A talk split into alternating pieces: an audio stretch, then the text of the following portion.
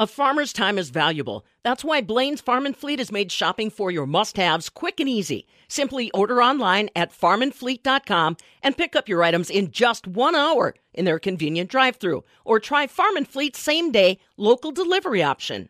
Defend your yield from pests in 2021. What kind of technology are you going to employ to make sure you're getting the most from every acre? It's a conversation brought to you in part by Pioneer. And we're talking about disease management today with Scott Rountree from South Central Wisconsin. You know, Scott, we really learned a lesson about things like tar spot. It surprised us when it occurred, and now I'm wondering have we got any new tools to try to mitigate its spread in 2021?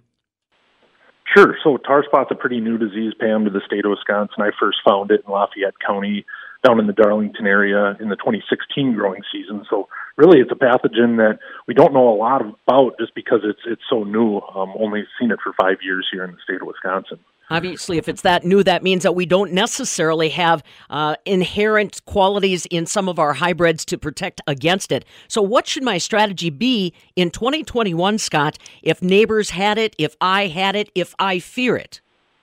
Yeah, so at least in the southern part of the state, I would say Madison area south, uh, it, tar spot was present in every single field of corn that I was in last October at maturity. So uh, you know, there's different salesmen that say they have resistant hybrids, this and that, but there's no hybrid that's totally resistant. There's definitely a separation. We see a lot of differences between hybrid susceptibility, uh, you know, across different brands within the industry. So selecting for really good plants stay green, and then there's general plant health. So if we can have a plant that's fairly free of things like gray leaf spot and other foliar diseases, northern cornleaf blight, some of those, um, that's a good head start in, in protecting against tar spot as well. So then, what should I be kind of getting on my to-do list as far as the support system that that plant will need to be able to battle off something like tar spot?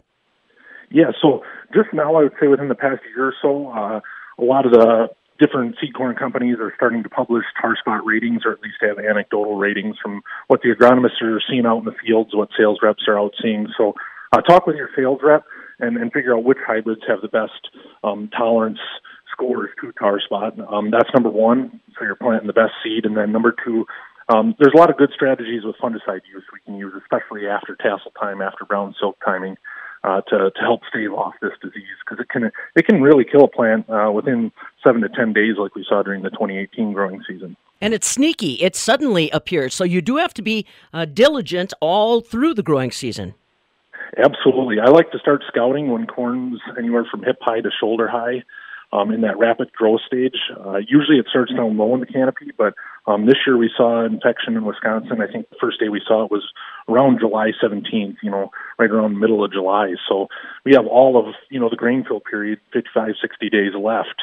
Uh, to to build grain, and we, we don't want that disease coming on hard early and impacting our ability to make yield.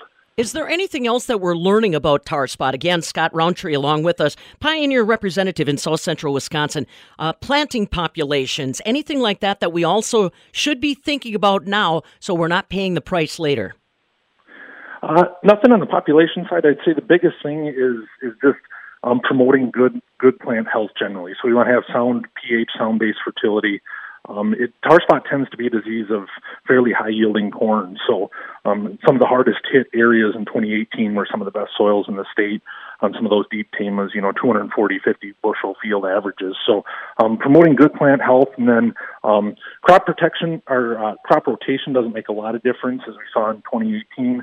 Um, but anytime we are growing corn on corn, we have higher susceptibility of, of stalk and foliar diseases. So um, crop rotation can play a little bit of an impact but an easy tool that we can employ. Thanks, Scott. Scott Rountree along with us from South Central Wisconsin with Pioneer, talking about disease management, just one of the elements that you can use to defend your yield from pests in 2021.